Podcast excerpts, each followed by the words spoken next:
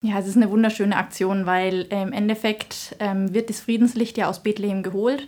Dieses Jahr ist ein bisschen vom Feeling her schwierig, weil man weiß, es kommt aus einem Gebiet, wo es eigentlich wichtiger wäre, dass das Friedenslicht dort bleibt.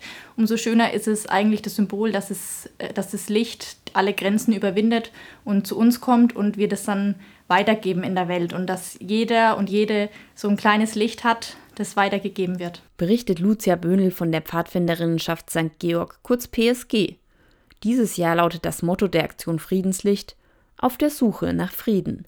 Für Lucia Böhnel geht es dabei zwar auch um Israel und die Ukraine, doch nicht nur dort gibt es Hass, Krieg und Streitigkeiten. Nicht nur in Kriegsgebieten ist es ja Thema, sondern auch bei uns zu Hause im kleinen daheim wenn wir in der Familie Streitigkeiten haben, im Freundeskreis, im, im Arbeitsumfeld, dass wir uns immer zusammenraufen und gemeinsam auf den Weg machen. Die Aktion Friedenslicht gibt es seit 1986.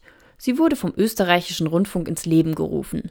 Jedes Jahr entzündet ein Kind das Friedenslicht an der Flamme der Geburtsgrotte Christi in Bethlehem. Von dort wird es in alle Welt verteilt. Und genau darum sind die Pfadfinderinnen gerade unterwegs.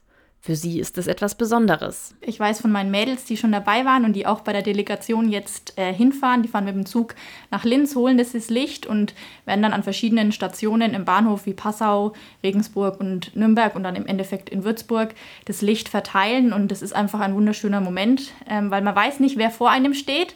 Ähm, man gibt dieses Licht weiter und im Endeffekt ähm, geht es allen darum, dass dieses Licht weitergegeben wird. In Würzburg kommen die Pfadfinderinnen wahrscheinlich gegen 13.30 Uhr an, je nachdem, wie pünktlich der Zug ist.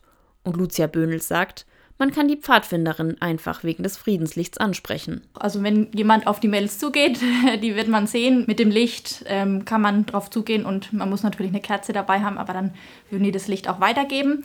Aber sie kommen natürlich auch zu uns ins Kilianeum, ähm, wo wir dann um 15.30 Uhr die Aussendungsfeier haben und da kann dann jeder das Licht beim Gottesdienst schon holen, aber das Licht wird auch zu den Öffnungszeiten hier des Kilianeums weiterhin stehen und man kann es bis Weihnachten auch abholen. Für die Aussendungsfeier bittet die PSG darum, eigene Kerzen mitzunehmen und auch eigene Tassen, denn hinterher gibt es Kinderpunsch und Zimtpopcorn am Lagerfeuer.